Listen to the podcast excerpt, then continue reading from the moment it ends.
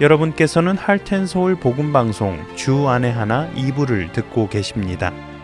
주 안에 하나 2부에는 신앙생활 속에서 생각해 볼 주제들을 나누어 보는 살며 생각하며와 은혜의 설교, 그리고 갈라디아서에서 나오는 성령의 아홉 가지 열매들을 살펴보는 성령의 열매가 준비되어 있습니다. 먼저 살며 생각하며로 이어집니다.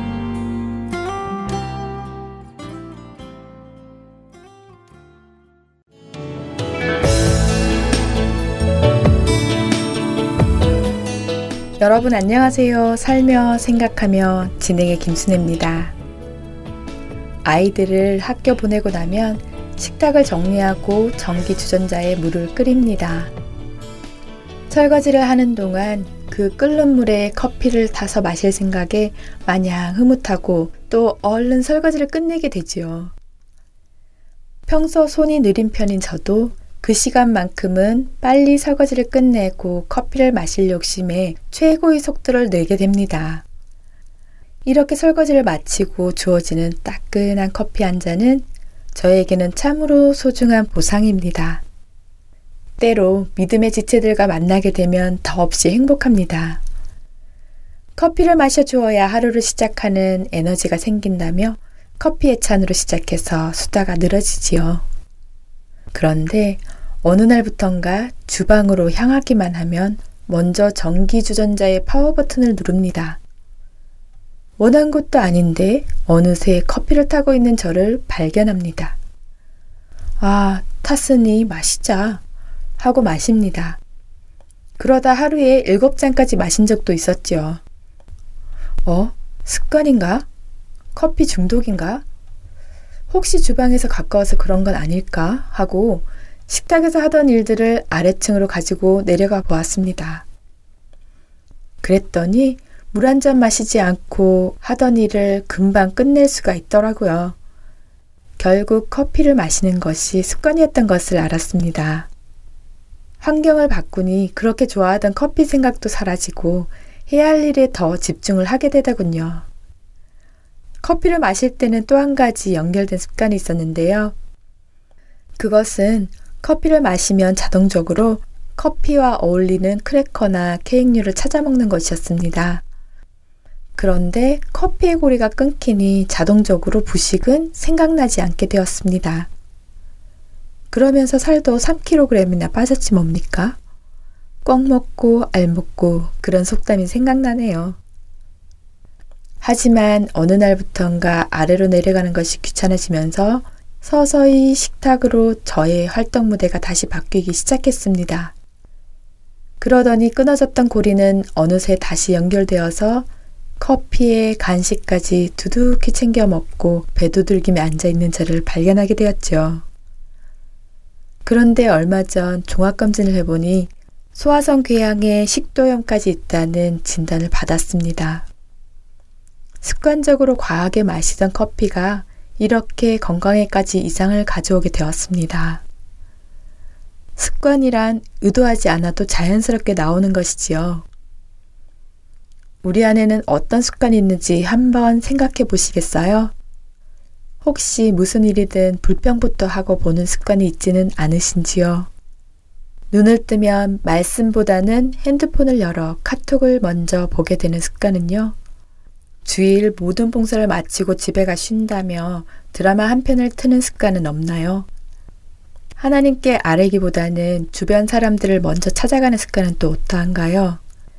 주일에 교회도 그저 습관적으로 오가기만 하는 것은 아닌지 생각해 보아야 하고 경건하다 생각하며 해왔던 일들에도 하나님과 관계없이 습관적으로 하는 일들이 많은지도 모릅니다. 좋지 않은 습관을 고친다는 것은 쉬운 일이 아닙니다.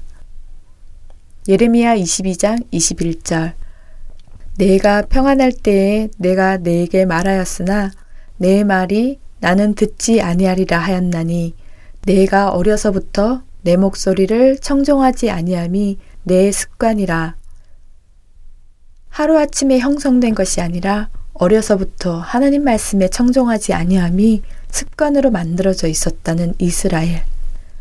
그들은 결국 바벨론의 포로가 되고 나서야 자신들의 잘못된 습관을 후회하게 됩니다. 주님께서는 성령을 따라 행하라고 말씀하십니다. 갈라디아서 5장 16절에서 17절 내가 이르노니 너희는 성령을 따라 행하라. 그리하면 육체의 욕심을 이루지 아니하리라. 육체의 소욕은 성령을 거스르고 성령은 육체를 거스르나니 이 둘이 서로 대적하므로 너희가 원하는 것을 하지 못하게 하려 함이니라. 우리에게 순간순간 올라오는 많은 부정적인 불평의 마음들이 범사에 감사하는 습관으로 바뀌기를 소망합니다. 또한 시편 1편의 복 있는 사람처럼 오직 하나님 말씀을 즐거워하며 그의 말씀을 주야로 묵상하는 습관이 길러지길 바라겠습니다. 예수님은 습관을 따라 기도하셨다고 누가복음 22장 39절은 말씀하시지요. 습관은 남에게 전도됩니다. 예수님의 습관을 따라 제자들도 따라갔던 것처럼 우리가 기도의 습관이 있다면 우리 자녀들이, 우리의 지체들이 우리의 습관을 따라 기도하게 될 것입니다. 우리 영혼과 육신의 나쁜 습관들은 버리고 환경을 바꾸어서 좋은 습관들을 들이면 좋겠습니다. 습관을 따라 기도하시고 안식일에 늘 하시던 대로 회당에 들어가 성경을 읽으셨던 예수님처럼 우리에게 기도하는 습관, 말씀 읽는 좋은 습관이 길러져서 영적으로도 건강하고 주님을 따르기에 부족함이 없기를 소망합니다.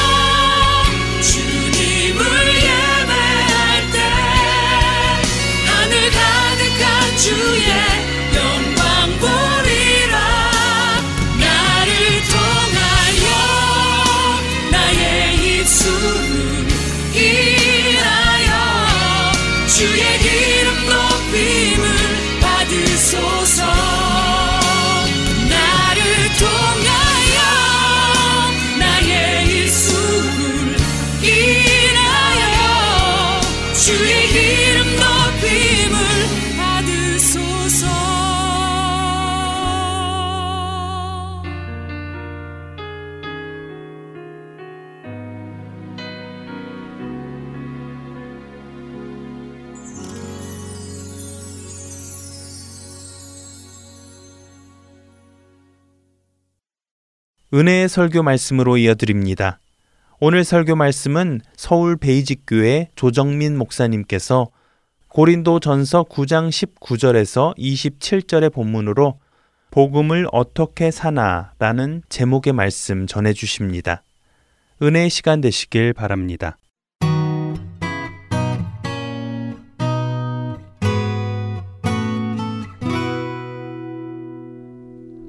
이 시대는 점점 계속해서 물을 것입니다. 왜 예수만 길이냐?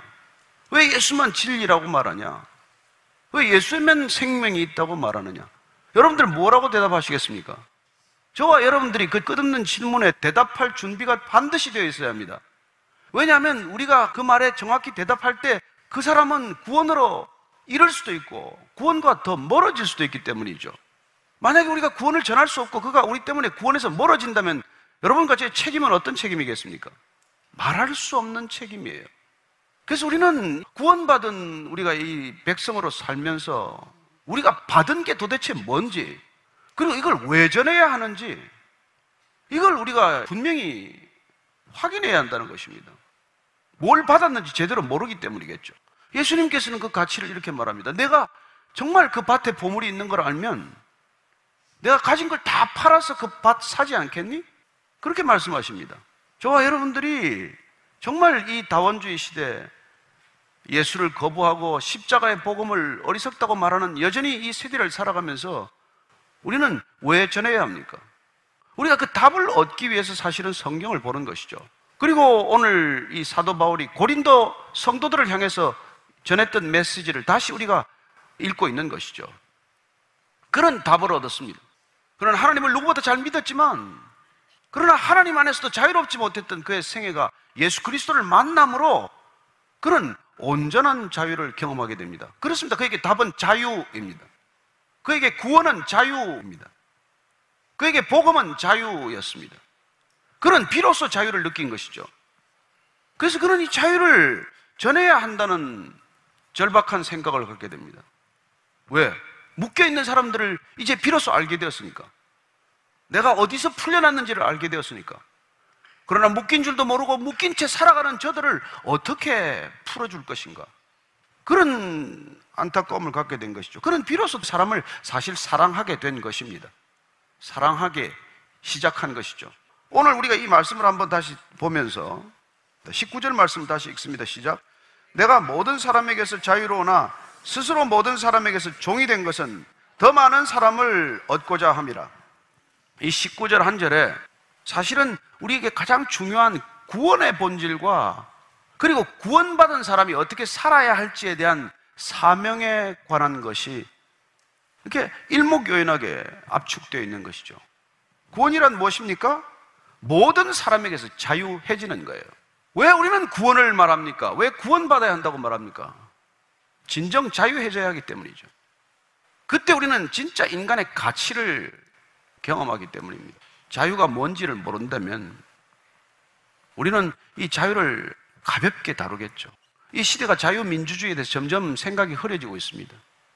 그렇습니다. 생명과 막바꿀 만한 자유의 가치를 그는 경험했기 때문에 이 자유를 우리 모두가 누려야 한다고 생각하는 것이죠. 그런데 뭐로부터의 자유냐는 것이죠. 무엇으로부터 우리는 자유를 얻고자 합니까? 그렇습니다. 성경 본질적으로 죄로부터의 자유를 말합니다. 죄란 결국 탐욕 아니겠어요? 탐욕의 주체는 자기 자신 아닙니까?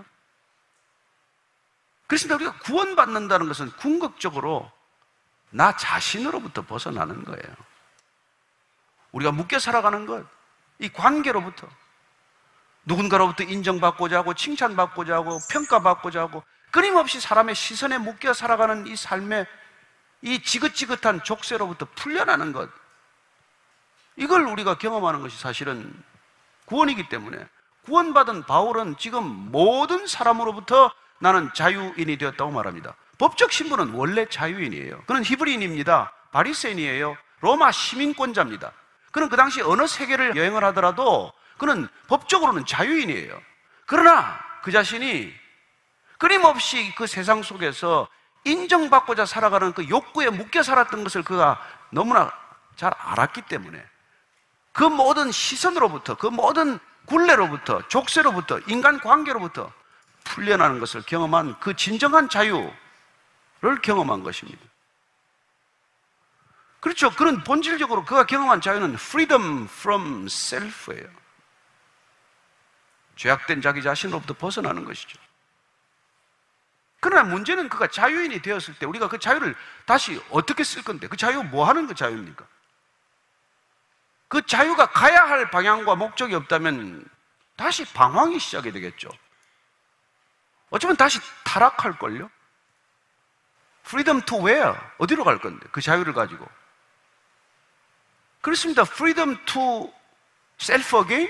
다시 돌아갑니까? freedom to selfish greed again? 그런 이기적인 욕망과 탐욕으로 다시 돌아가는 것입니까? 그러기 위해서 우리는 자유를 얻은 것입니까? 그렇습니다. 우리가 자유를 얻었다면 이 자유를 가지고 무엇을 해야 할지가 결정되어야 한다는 것입니다. 그래서 오늘 사도 바울이 나는 모든 사람으로부터 자유해졌지만 그러나 그 자유를 다시 포기하는 자유를 말해요. 그 자유를 내려놓는 자유를 말합니다. 이게 여러분 그리스도인의 비밀이에요. 그리스도인의 역설이에요. 크리스찬 패러독스입니다.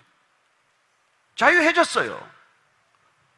그러나 그 자유로 내가 방종하는 자유가 아니라 그 자유를 기꺼이 스스로 제한하는 자유, 심지어 그 자유를 내려놓는 자유, 그리하여 자유인이지만은 모든 사람의 종이 되는 자유를 말합니다.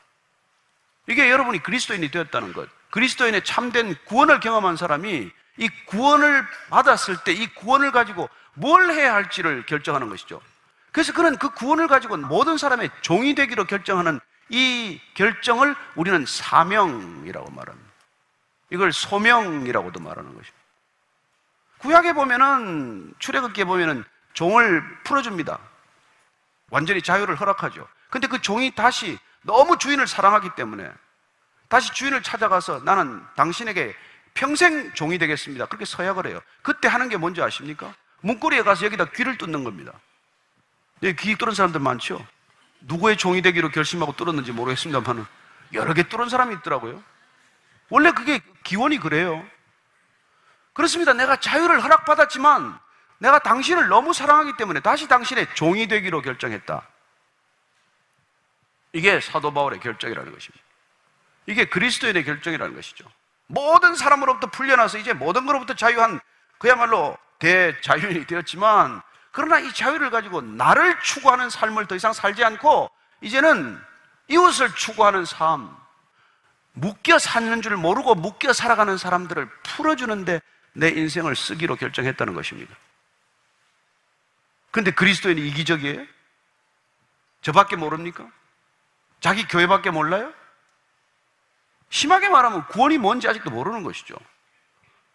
뭐가 구원인지를 모르고 뭘 받았는지 모르기 때문에 그러고 사는 것 아니겠어요?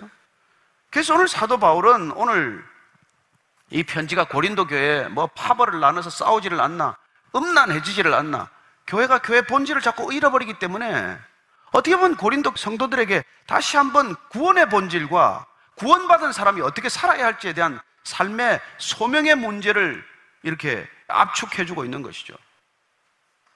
결론부터 말씀드리자면 구원과 사명, 구원과 소명은 불가분이에요. 떼놓을 수 없는 일입니다. 내가 구원을 받았는데 이 구원이 어떤 것인지를 진정으로 안다면 반드시 이 구원을 누군가에게 전하게 되어 있다는 것이죠. 그걸 전하기 위해서 종이 되는 삶, 그걸 낮아지는 삶이라고 말합니다. 예수님께서 위로부터 아래로 낮아졌기 때문에 그 예수님을 우리가 만난 사람, 그 예수님으로부터 구원을 받았다는 사람, 그 예수님을 메시아라고 부르는 사람, 그 사람은 기꺼이 이제 낮아질 준비가 된 거예요. 내 이익과 내 목적을 위해서 사람을 바라보지 않고 인간 존재 그 자체로 바라보는 소중한 관점을 얻게 되는 거예요. 그래서 그 인간의 존재적 가치에 우리가 눈을 뜨는 것, 이게 구원받은 삶이에요. 더 이상 그 사람을 내 목적과 수단으로 삼지 않고 그 사람 자체가 나보다도 더 소중하다고 생각하기 때문에 우리는 기꺼이 그 사람과 같아지려고 하는 것이죠. 아니, 더 낮아져도 문제가 안 되는 것이죠. 그래서 누구를 찾아오라는 것이 아니라 찾아가는 삶을 살게 된다고 말합니다. 예수님은 누구를 찾아가요? 제자들을 얻으러 찾아갑니다. 베드로를 찾아갔고 요한과 안드레를 찾아갔고 찾아가서 제자로 부르십니다. 찾아오기를 기다리는 게 그 당시에 관행이고 지금 관행 아닙니까? 여러분 회사 사원 뽑을 때 찾으러 다니면서 뽑는 사람이 누가 있어요? 찾아와야 정상이죠. 그러나 구원을 경험한 사람은 사람을 찾으러 다니는 사람이 되는 거예요. 예수님께서는 사마리아의 한 여인을 찾으러 가십니다. 사개오를 만나기 위해서 여리고를 찾아가십니다. 그분은 끊임없이 사람을 찾아가시는 분이에요. 그분은 낮아지시되 보통 사람보다 더 낮아지셨기 때문에 끝내 그런 제자들의 발 앞에 무릎을 꿇고 제자보다도 더 낮아지게 되는 것이죠. 그렇습니다. 사도 바울이 그 예수를 경험했기 때문에 그 예수가 내 안에 들어왔기 때문에 그 또한 찾아가는 사람이 된 것이죠. 뭐 바울이 어디 누가 오라고 그랬습니까? 그 에베소를 가든 고린도를 가든 데살로니카를 가든 아데네를 가든 한 번도 초대장을 받고 간 적이 없어요. 그는 그냥 찾아간 것입니다. 물론 드로아에서 환상을 봅니다. 건너와서 나를 도우라 하는 환상 중에 들은 한마디 말씀을 듣고 그는 그것을 찾아가는 것이에요. welcome 받았습니까? 사례를 받았습니까? 아니요. 박해를 받았습니다. 쫓겨났습니다. 그래도 그는 찾아가는 삶을 사는 것이죠. 낮아지는 삶을 살기 시작한 것입니다. 구원받은 삶이에요. 근데 우리는 그 예수님을 발로 딛고 사다리처럼 올라가기를 원하십니까? 더 높은 곳으로 올라가기를 원하십니까? 아예 올라가려면 천국까지 올라가시든지. 그분은 우리 성공의 발판이 아닙니다. 우리 소원 성취의 발판이 아니에요. 구원받은 백성들이 그런 관념을 여전히 가지고 살기 때문에 기독교는 가장 이기적인 종교, 가장 천박한 구원이 되고만 하는 것이죠. 그런 목적으로 우리를 구원하셨다고 생각을 하기 때문에 우리는 구원을 하찮은 쓰레기처럼 만들어버리고 구원파가 탄생하게 되고 한 번 구원받았으니까 어떻게 살건 무슨 상관이 있냐? 그게 고린도 교회도 있었고 지금 이 땅에도 있습니다. 내가 받은 구원의 진정한 가치를 모르면 그렇게 산다는 것이죠. 그래서 그는 모든 사람에게 종이 된 까닭은 그들을 어떻게든지 얻기 위한 거랍니다. 여기서 얻는다는 게 무슨 돈을 얻는 겁니까? 이익을 취하는 거예요? 아니요. 그들도 구원받게 하는 것이 내 목적이라는 것입니다.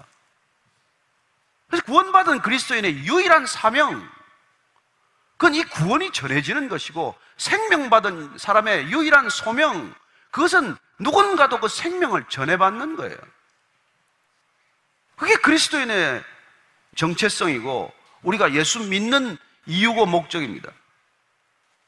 그래서 지금 사도 바울은 그렇게 본인이 스스로 종이 되었다. 나도 그렇게 낮아지겠다고 결정을 한 것이죠. 그렇게 낮아졌을 뿐만 아니라 바울은 이렇게 결정합니다. 20절입니다. 시작. 유대인들에게 내가 유대인과 같이 된 것은 유대인들을 얻고자 함이요. 율법 아래에 있는 자들에게는 내가 율법 아래에 있지 아니하나 율법 아래에 있는 자 같이 된 것은 율법 아래에 있는 자들을 얻고자 함이요. 그는 유대인입니다. 그러나 그는 구원받고 보니까 예수님을 만나고 보니까 유대인들이 그토록 뭐 신주 딴지처럼 모시나요? 그런 모세의 율법에서 풀려나는 걸 경험했어요. 그래서 예수님께서 그 많은 계명을 딱 한마디로 요약을 해서 너는 하나님을 전심으로 사랑해라. 그리고 내 마음과 목숨과 뜻을 다해서 하나님을 사랑할 뿐만 아니라 내 이웃을 내 몸과 같이 사랑해라. 그게 율법이다, 이게 율법. 그래서 그는 예수님께서 가르쳐 주신 그리스도의 율법을 받아들임으로 모세의 율법으로부터 풀려나는 것, 해방되는 것을 경험한 것이죠. 그리고 그는 이제 그 율법의 완성자이신 예수님을 받아들임으로써 그는 진정한 자유인이 되었고 그 자유를 가지고 율법에 묶여 사는 사람들을 찾아갈 때 본인 자신도 여전히 율법에 묶인 사람처럼 다가갔다고 말합니다. 그래서 그런 제자, 영적인 제자, 아들 같은 제자 디모데에게 할례를 받으라고 권합니다. 아니 예루살렘 제1차 공의회 주제가 할례 받지 않도록 하는 거였어요. 왜 이방인들에게 할례를 받으라고 하냐? 하나님 믿는데 할례가 뭐가 그렇게 중요하냐? 마음에 할례 새기는 게 중요하지. 그게 예루살렘 공의회 1차 결정임에도 불구하고 그는 사랑하는 애 제자 디모데에게 내가 사역할 사람이 유대인들이니까 유대인들의 마음에 다가가기 위해서 그런 목적이라면 다시 할례를 받아라.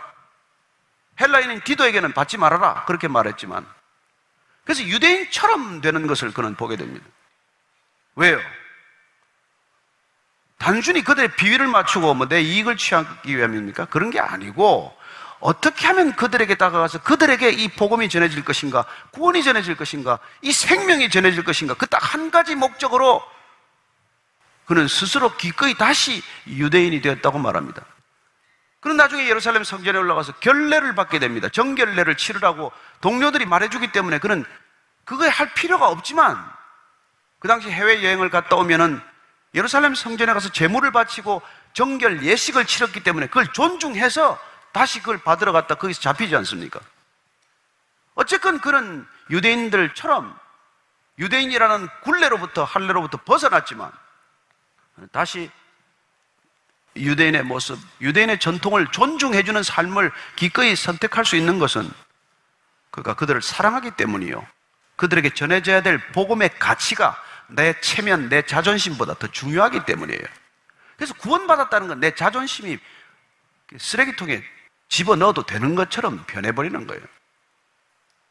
저는 여러분들이 여전히 자존심이 세면 구원 받았나 안 받았나 한번 깊이 생각해 보기를 바랍니다. 그래서 교회 나와서 그냥 뭐, 나 상처받았네, 나 상처받았네. 목사가 악수만 세게 안 해줘도 상처받았네. 이런 사람들, 뭐예요 도대체, 그게 도대체. 아, 지금 뭐 이번 주는 목사님이 나하고 눈, 눈길을 안 줬대나. 눈길 맞춰서 뭐 할 텐데 도대체. 주님 눈길 맞추고 다니기를 바랍니다. 이 율법을 없는 자처럼 그는 살았다는 거예요. 예수님께서 정말 그 얘기를 해주셨거든요. 오케이. 그 다음에 이제 두 번째는 율법 없는 자들에게는 내가 하나님께는 율법 없는 자가 아니요. 도리어 그리스도 율법 아래에 있는 자이나 율법 없는 자와 같이 된 것은 율법 없는 자들을 얻고자 함이라. 율법 모르는 사람들은 이방인들 헬라 사람들이고 이 사람들은 뭐 모세 율법과 상관이 없는 사람들이죠. 요새 말로 표현하면 우리가 뭐 흔히 쉽게 말하는 대로 불신자들이에요. 이들에게 다가갈 때는 어떻게 다가갔다고 말합니까? 그들과 같아지고자 했다는 것이죠. 그들의 문화를 존중해 줬다는 뜻이죠. 그렇습니다. 복음을 제대로 만난 사람은 낮아질 뿐만 아니라 같아짐을 경험하는 것이죠. 하나님이 인간 같아지신 사건이 성육신 사건이에요. 여러분들이 어딘가 누군가를 전도를 하러 간다, 그 사람을 찾아간다 하면은 그 사람과 같아지는 것이죠. 여러분, 사랑하면 같아지려고 애쓰는 것입니다. 그래서 할아버지가 손주를 사랑하면 짐승처럼 변해요. 내 발로 기어요. 애처럼 기기 시작해. 그렇잖아요? 사랑하기 때문에. 남녀가 저기 사랑하는 거 보면 어떻게 압니까? 어떻게, 어떻게 보면 알 수 있어요? 커플룩 입고 있으면 사랑하는 거예요. 같아지고자 하는 거니까. 사랑이 없으면 어떻게 될까요? 차별화합니다. 달라지려고 해요. 그래서 난 너하고 다르다는 걸 늘 메시지를 내고 싶어요. 난 너와 달라. 난 너보다 나아. 난 특별한 존재야. 이걸 끊임없이 드러내는 게 이 세상 아닙니까? 어떻게든지 난저 사람하고 차별화돼야 되니까. 그 사람을 사랑하지 않기 때문이죠. 바울은 불신자들에게 다가갈 때 한 차원 높은 차원에서 나는 이미 구원받은 사람이야. 이것들아. 이런 자세로 가는 것이 아니라 불신자처럼 간단 말이에요. 종교적인 언어를 안 쓰는 것이죠. 여러분, 예수님께서 이 땅에 오셔서 가장 특별한 티처가 된 이유는 종교적인 언어를 안 쓰셨기 때문이에요. 여러분들이 사복음서를 읽어보면 알겠지만, 그 당시 이 사람들은 예수님 얘기를 듣고 나면 샤킹했다고 그래요. 충격을 받았어요. 그리고, 아, 이 사람은 왜 바리새인처럼 안 가르치나? 율법학자처럼 안 가르치나? 그렇게 감탄하고 경탄한 걸 듣게 됩니다. 그런 예수님을 경험한 사람, 복음이 내한테 온 사람은 늘 내가 당신과 다르다는 자세로 가는 것이 아니라 그 사람 같아져야 다가가는 것이죠. 왜 오늘날 이 시대가 전도가 안 됩니까? 근데 어떻게 보면 또 너무 같아져가지고 표가 너무 안날 거예요. 그냥 그 사람처럼 되려고 작심하고 가요. 그리고 사실 낮아져야 사람이 모이는 건 사실 아닙니까? 산에 사람이 모입니까? 산 정상에 사람이 모입니까? 아니요, 바닷가에 모이죠. 여러분, 산 꼭대기는 올라가면 단 두세 사람이 설 자리가 없습니다. 그러나 낮아지면 거기 사람이 많이 있잖아요. 바다는 낮은 곳에 있기 때문에 모든 것을 품을 수가 있는 것이죠. 그래서 우리가 누군가를 얻기 위해서는 낮아져야 하는 것이고, 같아져야 하는 것이고, 그런 것이죠. 우리가 분명한 목적이 있다면 그렇게 살 수 있는 것이죠. 구원을 받았다는 것은 그런 목적이 생겼다는 뜻이에요. 그래서 이게 지금 바울이 뭐 율법 없는 자에게는 율법 없는 자로 다가갔고 약한 자들에게는 내가 약한 자와 같이 되었다고 말합니다. 이 약한 자는 앞서 우리가 뭐 고린도전서 앞에 나오면 보면 강한 자와 약한 자인데 그건 이제 그 당시에 각종 우상들 앞에서 이제 제물 드려졌던 고기가 다시 유통이 돼서 나올 때 집에서 고기 먹을 때마다 늘 이게 이제 좀 깨름한 부분이에요. 이게 우상 신전에 드려졌던 고기, 이건 유대인들은 안 먹는 고기거든요. 그러니 사람들에 따라서는 이거 먹지 마라, 먹어서는 안 된다. 그러면 고기가 나올 때마다 이게 묵상을 잠시 해야 돼. 이게 신전에 바쳐진 거냐, 어떤 거냐, 이거 먹어야 되냐, 안 먹어야 되냐. 그 믿음이 좀 약하다고 표현되는 사람들은 고기에 혹시 귀신이라도 붙어 있을 것 같고, 이거 먹으면 귀신 들리는 거 아니야? 뭐 이런 생각이 만약 있다면, 그 믿음이 약한 사람, 여전히 불안해하는 사람, 그 사람을 기준으로 삼았다는 뜻이에요. 그래서 바울은 그러면 약한 사람들 앞에서는 믿음이 약한 사람처럼 행동했다는 뜻이죠. 그리고 뭐 담대히 먹는 사람, 뭐, 그, 야, 고기 그까지 그 좀 먹으면 어떠냐? 그런 사람이 먹으면 너 왜 또 그렇게 먹냐고 따지지 않고 본인도 맛있게 먹어주는 거예요. 그리고 같아지고자 하는 마음. 그래서 지금 바울이 이렇게 자기 자신을 결론 짓습니다. 23절 말씀입니다. 23절. 같이 읽습니다. 시작. 내가 복음을 위하여 모든 것을 행함은 복음에 참여하고자 함이라. 그가 복음이라고 하는 것. 예수가 메시아다. 그분이 자유다. 그분은 어떤 마일리지도 인정하지 않는 노 마일리지다. 저는 자유를 그렇게 표현했거든요. 모든 종교는 마일리지를 요구해요. 근데 예수님한테는 마일리지가 소용없어요. 사도 바울이 그 당시에 3차 선교 여행을 다닌 총 거리가 16,000km라고 계산하는 사람도 있고 조금 많이 계산하는 사람도 2만 1,000km가 넘는다고 계산합니다. 여러분, 그게 뉴욕 왕복 거리예요. 비행기 타고 왔다 간 게 아니잖아요. 걸어서 배 타고 말 타고 뭐 이렇게 다닌 거리가 요새로 치면 뭐 200만 마일이 넘겠죠. 그러나 그 마일리지가 사도 바울의 헌신을 결정하는 게 아니라는 게 복음이에요. 이 세상은 그걸 따지는 관습과 문화 속에 있지만 복음이란 그게 아니기 때문에 그래서 그는 복음을 위하여 모든 것을 행했다고 말합니다. 모든 것을.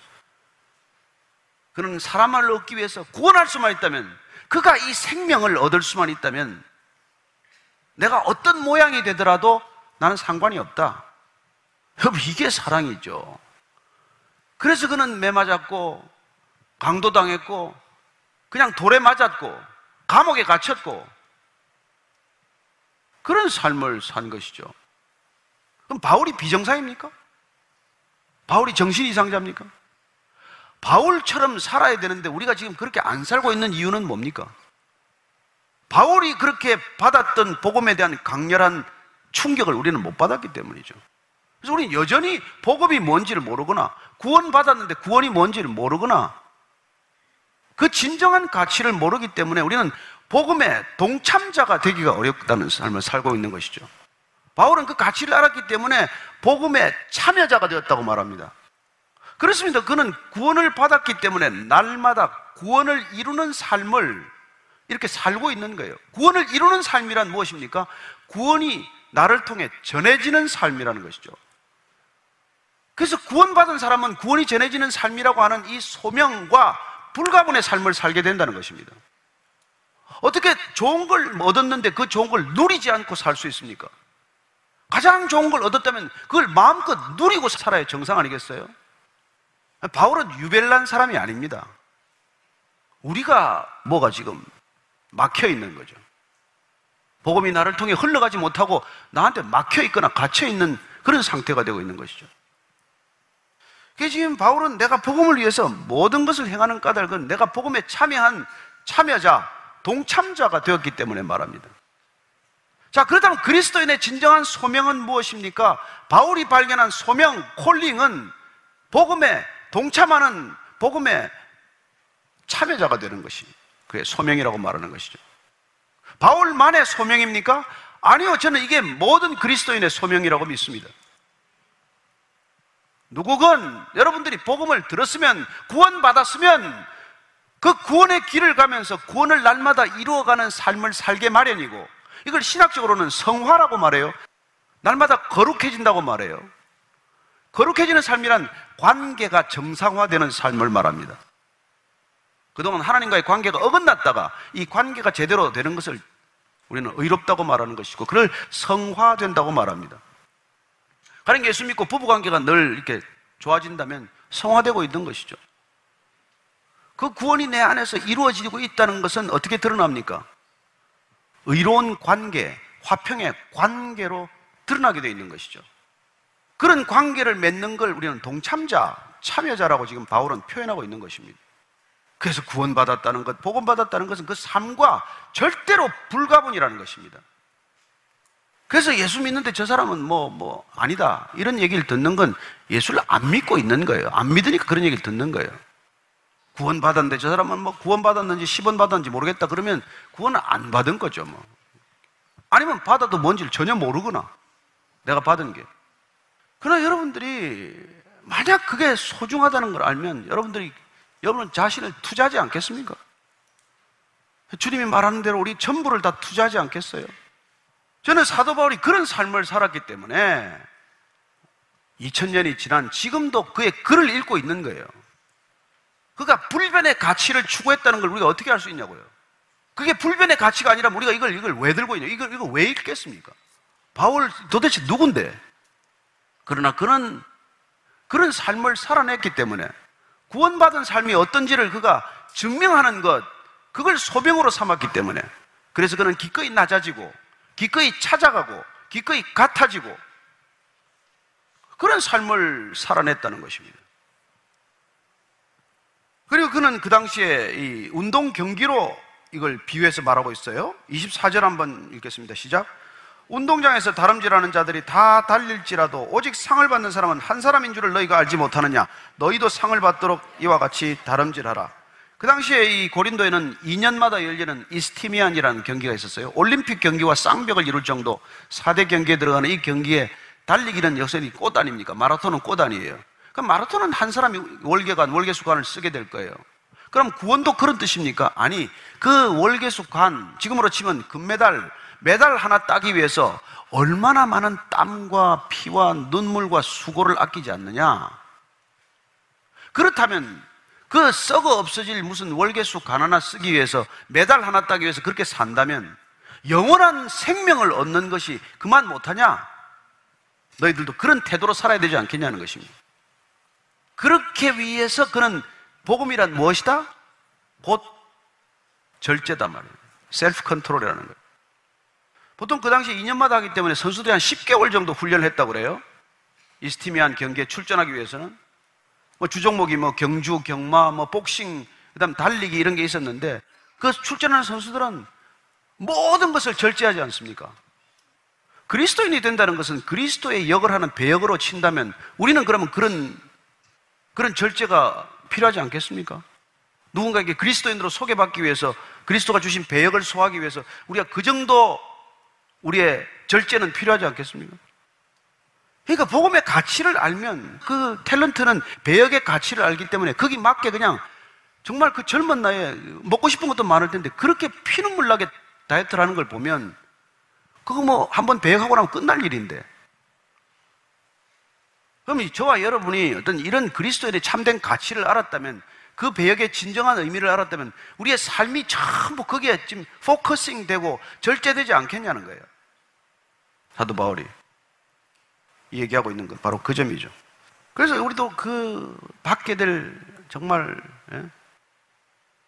요한계시록에 나오는 그 하늘에서 천상의 예배를 드리는 그 환상을 우리가 정말 날마다 생각할 수만 있다면 그게 목표가 되면 그래서 바울은 그런 목표를 이렇게 말합니다. 빌립보서 3장 14절 말씀인데요. 빌립보서 3장 14절 말씀 찾으신 분은 같이 읽겠습니다. 시작. 표대를 향하여 그리스도 예수 안에서 하나님이 위에서 부르신 부름의 상을 위하여 달려가노라. 이건 경주에 또 비교한 거지만 어떻게 달려간다는 것입니까? 첫째는 표대, 방향, 목적이 있어야 되는 것이죠. 여러분 어떤 목적을 가지고 있습니까? 인생의 목적이 뭡니까? 목적이 있는 사람은 여러분 그 목적 때문에 반드시 절제하는 삶을 살게 되겠습니다. 그게 어떤 목적이건 어떤 목적이 목적이 정해진 사람은 자기 삶을 조절하기 시작하는 것이죠. 근데 우리는 그런 표대, 그리스도라는 표대가 있고 또 그리스도 예수 안에서 하나님이 위에서 부르신 부름의 상을 위하여 달려가느라 하나님의 초대, 하나님의 초청을 우리가 받았기 때문에 그걸 기억하는 사람은 여러분 세상의 부름을 받지 않습니다. 그래서 신앙이란 그리스도 안에서 내가 그리스도 안에 있고 그리스도가 내 안에 있는 삶이고 불신자란 다른 게 아니에요. 세상이 내 안에 있고 내가 세상 안에 있는 겁니다. 여러분이 어디 안에 있을지를 결정하는 건 그게 여러분 신앙의 모든 것이죠. 우리가 비록 세상에 살지만 세상 안에 있기를 거부하고 그리스도 안에 있기를 결정하면 우리는 그리스도이 되는 것이고 우리가 비록 교회 다니지만 세상에 있고 세상 안에 있기를 결정하면 우리는 세상 사람이죠. 그래서 우리가 위에서 부르는 부름에 상이 있다는 것입니다. 세상도 열심히 일하면 상이 있죠. 그럼 하나님의 부르심의 상은 무엇입니까? 하나님, 당신 자신이 상입니다. 아빠라고 부를 수 있는 특권이 상입니다. 그리고 그 아빠를 누군가에게 소개했을 때 그분이 아빠를 아빠로 받아들이는 것이 상입니다. 그 사람 때문에 눈물 흘린 게 상이에요. 그 사람 때문에 기뻐한 것이 상입니다. 그런 상을 맛본 사람은 세상에 이런 상들에 별로 신경 안 쓰게 돼 있어요. 그래서 하나님을 아빠라고 부르고 걱정을 할 수 있냐 말이에요. 하나님이 아저씨면 걱정이 되겠지만 아빠면 걱정이 안 돼야 정상 아니겠어요? 그러나 어쨌든 그런 우리가 이게 구원을 살아내는 절박한 삶이 되면은 우리는 절제하게 되고 끝없이 우리는 우리 자신을 쳐서 연단시키는 그런 스스로 훈련하는 self discipline이 이루어지는 삶이 된다는 것입니다. 그래서 25절 한번 읽겠습니다. 시작. 이기기를 다투는 자마다 모든 일에 절제하나니 그들은 썩을 승리자의 관을 얻고자 하되 우리는 썩지 아니할 것을 얻고자 하니라. 모든 일에 절제하는 삶이 되는 것이죠. 왜 모든 일에 절제합니까? 우리가 갖고 있는 이 가치, 진리의 가치, 영생의 가치, 구원의 가치, 거듭남의 가치가 너무 크기 때문에 이 가치에 합당한 삶을 살기 위해서 절제하고 이게 전해지도록 하기 위해서 우리 스스로를 겸손하게 낮아져서 찾아가고 그리고 우리는 그 삶의 일부가 되는 것이죠. 우리 삶은 그 큰 가치의 일부가 되는 것입니다. 그렇습니다. 우리의 생명, 우리의 모든 삶이 그 궁극적인 가치의 일부가 되는 것, 그걸 사명이라고 한단 말입니다. 그래서 구원받은 사람은 사명받은 사람이에요. 저는 구원은 받았는데 아직 사명을 못 받았습니다. 아니요, 아니, 그렇지 않습니다. 가장 가치 있는 것을 받은 사람은 그 가치를 살아내는 것이 곧 사명이라는 것을 알게 되고 그걸 전하지 않고 견딜 수 없는 것을 사명으로 받게 되는 것이죠. 그래서 그는 모든 일에 절제하는 삶이 시작이 된 것이죠. 자, 25절, 26절, 27절 읽고 마칩니다. 시작. 그러므로 나는 다름질하기를 향방 없는 것 같이 아니하고 싸우기를 허공을 치는 것 같이 아니하며 내가 내 몸을 저 복종하게 하면 내가 남에게 전파한 후에 자신이 도리어 버림을 당할까 두려워함이로다. 이제는 인생에 더 이상 흔들리지 않습니다. 분명한 목적을 가지고 달려갈 것이고, 그리고 그는 복싱 경기에 비교합니다. 누가 상대도 없는데 그냥 허공을 치겠냐? 분명한 목적을 가지고 가격을 하는데 누구를 가격한다고요? 영적 싸움에 있어서는 가장 큰 대적이 바로 자기 자신이기 때문에 바울이 내가 걸림돌이 되지 않기 위해서, 내가 거침돌이 되지 않기 위해서 나를 쳐서 나를 복종, 나를 노예로 삼는다고 말합니다. 그렇습니다. 성령의 소욕과 육체의 소욕은 거슬러서 성령의 소욕이 육체의 소욕을 막아주는 역할을 하는 것이죠. 그래서 여러분, 우리가 예수 믿는 것은 내 소원 이루는 길이 아니에요. 내 소원이 바뀌는 것을 경험하는 삶입니다. 더 이상 내가 원하는 것을 추구하는 삶이 아니라 하나님이 이 땅 가운데 이루시고자 하는 거룩한 소원이 내 소원이 되는 것을 경험하는 삶. 그게 진정한 자혁명이요. 그게 있어야 이 세상이 혁명되지 않겠습니까? 동일한 욕망을 가진 사람들이 자리만 바꾼다고 무슨 혁명이 일어나냐고요. 늘 자리 바꿈이죠. 인간 내면에 진정한 혁명이 일어나는 것, 이게 그리스도인의 삶이란 것입니다. 그는 freedom from self를 경험했고, freedom to God. 하나님께로 달려가는 자유를 선택했고, 그리고는 모든 사람의 종이 되는 결정적인 선택을 통해서 이 땅을 하나님의 나라로 바꾸는 것을 경험하기 시작하는 것이죠. 그런 사람들의 모임의 공동체 이름을 초대 당시부터 교회라고 불리게 된 것입니다. 그런 사람을 살아가는 살도록 주님께서는 교회로 만드셨고 부르셨고 그렇게 살아가는 사람들의 모습을 크리스찬이다, 교회다 그렇게 이름을 붙인 것이죠. 그래서 사도 바울은 지금 내 몸을 쳐서 복종하게 하는 까닭은 남한테는 내 복음을 전하고 나는 거기서 탈락하는 엉처구니 없는 결과를 맞지 않기 위해서라고 말합니다. 나는 복음을 매일 전했는데 제가 여러분들한테 매일 뭐 설교를 했는데 천국에 가니까 조 목사는 어디 갔어? 안 보이네. 이런 결과가 되면 무슨 꼴이냔 말이에요. 제가 여러분 매일 설교했는데 앞자리 매일 앉아 있다가 천국 가는데 이분이 갑자기 안 보이면 제가 얼마나 답답하겠어요. 어디 갔지? 그렇게 버림을 당할까 두려움이 자기한테 있다는 것입니다.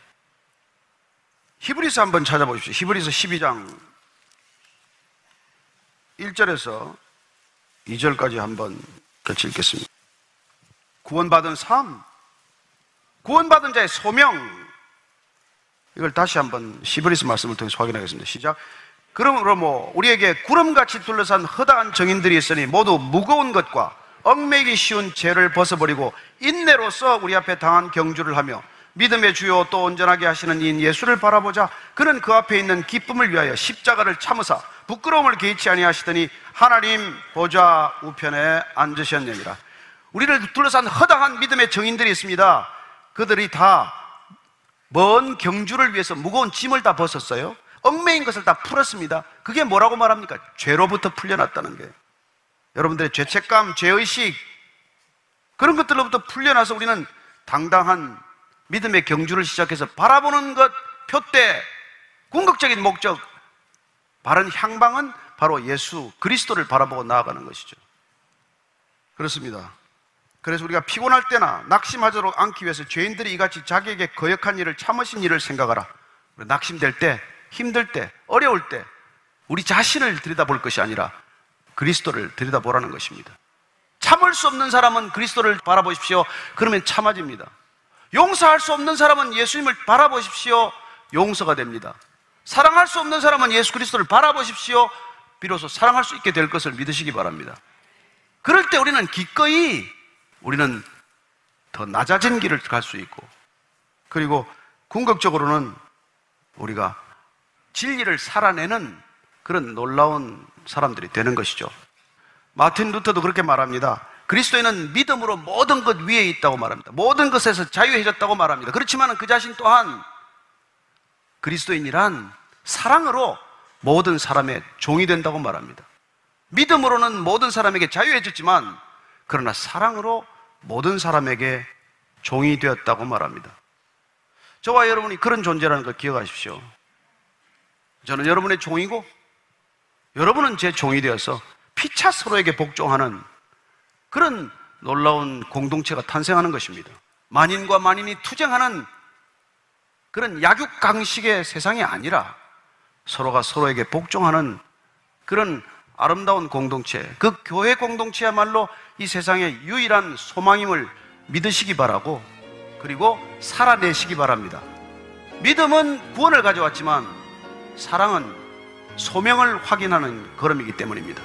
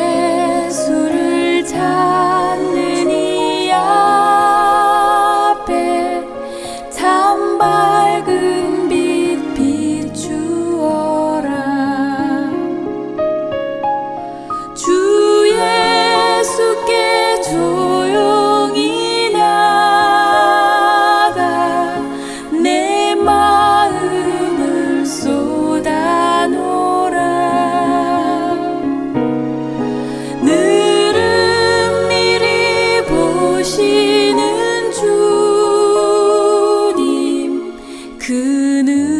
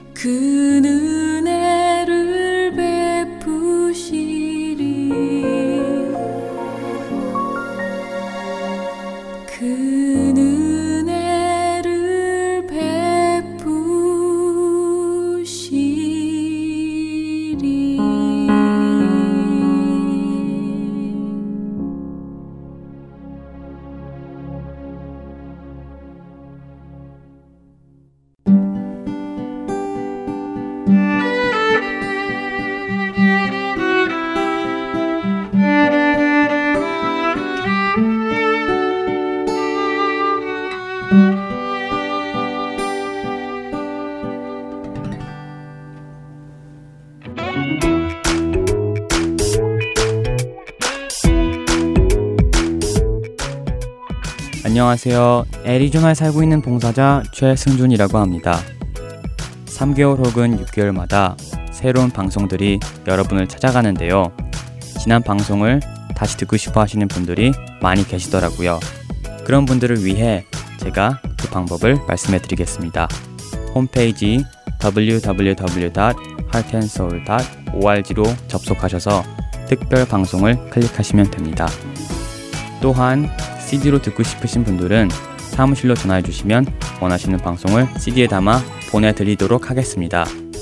전화하실 사무실 전화번호는 602-866-8999입니다.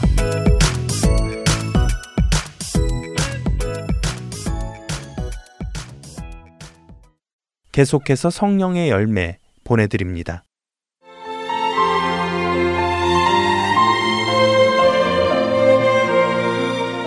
하트앤 서울 복음방송 애청자 여러분 안녕하세요.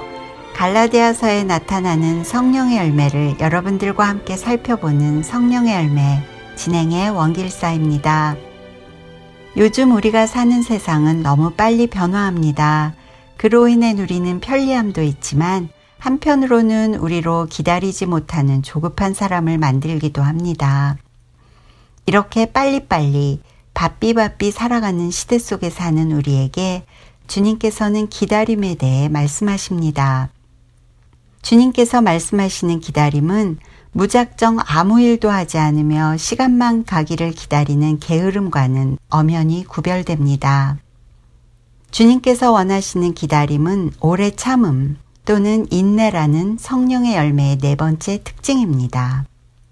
하나님과 하나님의 약속을 믿기에 원치 않는 불편함과 고통까지도 하나님의 손에 맡긴 채 내 편에서는 어떤 일도 주도적으로 하지 않기로 작정하고 하나님의 시간이 이를 때까지 신뢰하며 견디는 것이 바로 인내입니다. 고난과 어려움 중에서도 하나님을 의식하며 하나님의 뜻이 이루어지기를 기다리는 것을 의미하지요. 여러분은 어떤 일이 여러분의 계획대로 진행되지 않거나 생각지 못한 결과를 가져왔을 때 어떻게 반응하시나요? 혹시 당혹스러워 어떻게든 내 힘으로 그것을 바로잡아 보려고 애쓰시지는 않으시는지요? 이렇게 당혹스러워 스스로 그 문제를 해결하려 할 때면 우리 안에는 주님으로부터 오는 사랑과 감사, 기쁨과 평안은 어디론가 사라지고 말지요. 그리고는 결국 초조해져서 문제 해결만을 위해 전전긍긍하게 되는데요.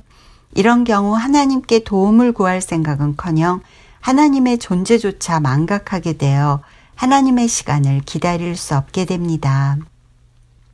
이와 같이 죄로 물든 이 세상에 사는 한 기독교인이라 해도 하나님을 밀어내려는 죄의 세력으로부터 완전히 자유로울 수 없습니다. 예수님께서 이 땅에 오신 이유는 죄인들과 세상을 정죄하기 위함이 아니라 죄인을 구원하시기 위해 오셨습니다. 어려움과 고난 중에서도 예수님께서 죄인인 나를 구원하러 오셨다는 사실을 기억하면서 하나님을 신뢰하고 인내하면 우리는 하나님을 경험하는 축복을 누리게 됩니다. 또한 하나님께서는 삶의 모든 순간 속에서도 변함없이 하나님만을 섬기고 순종할 수 있는 훈련을 시키시고 또 그럴 힘을 주십니다. 그러나 우리의 생각 속에서 하나님을 밀어낸다면 하나님 없이 우리는 결코 인내할 수 없습니다. 또한 하나님의 완전하신 지혜와 주권을 인정하지 않는 죄를 짓게 됩니다.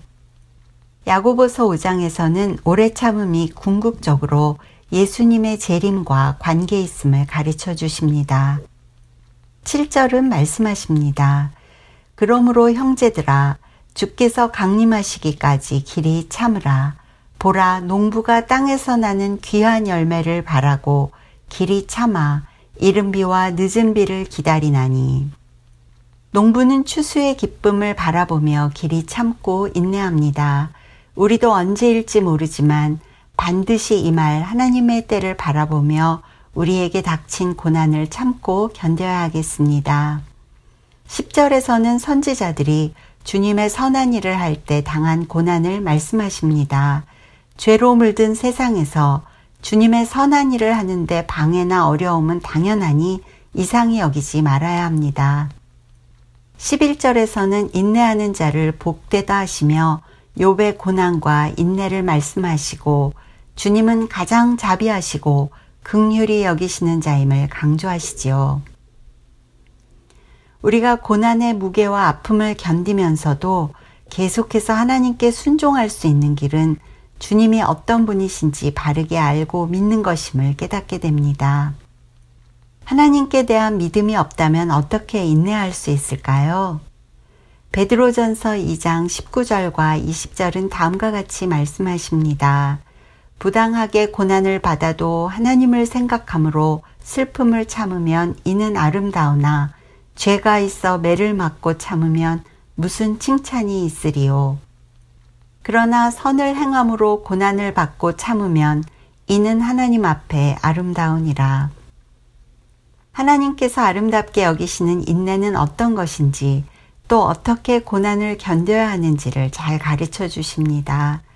혹시라도 지금 어려움 중에 계십니까? 주님, 도대체 언제까지입니까? 하는 질문 가운데 계십니까? 나를 사랑하셔서 구원하기 위해 오신 자비와 극률의 주님께서는 나의 고난을 통해서도 하나님의 선을 이루시기 위해 지금도 내 곁에서 일하고 계십니다. 이 사실을 항상 기억하시면서 매 순간을 믿음으로 인내해 나가시기를 간구합니다. 고난의 끝에서 주님의 완전하심과 선하심을 찬양하며 감사를 올려드리는 저와 여러분이 되기를 소망합니다. 성령의 열매, 다음 주에 뵙겠습니다. 안녕히 계세요.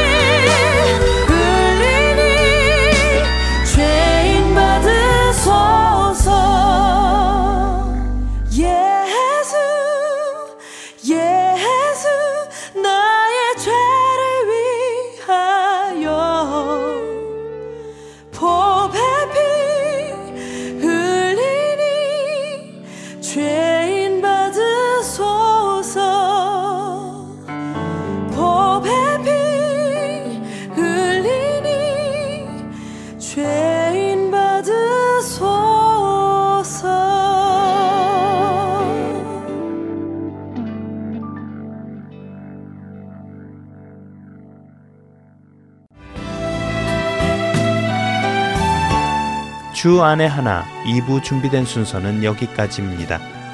함께 해주신 여러분께 감사드립니다. 다음 시간에 뵙겠습니다. 안녕히 계십시오.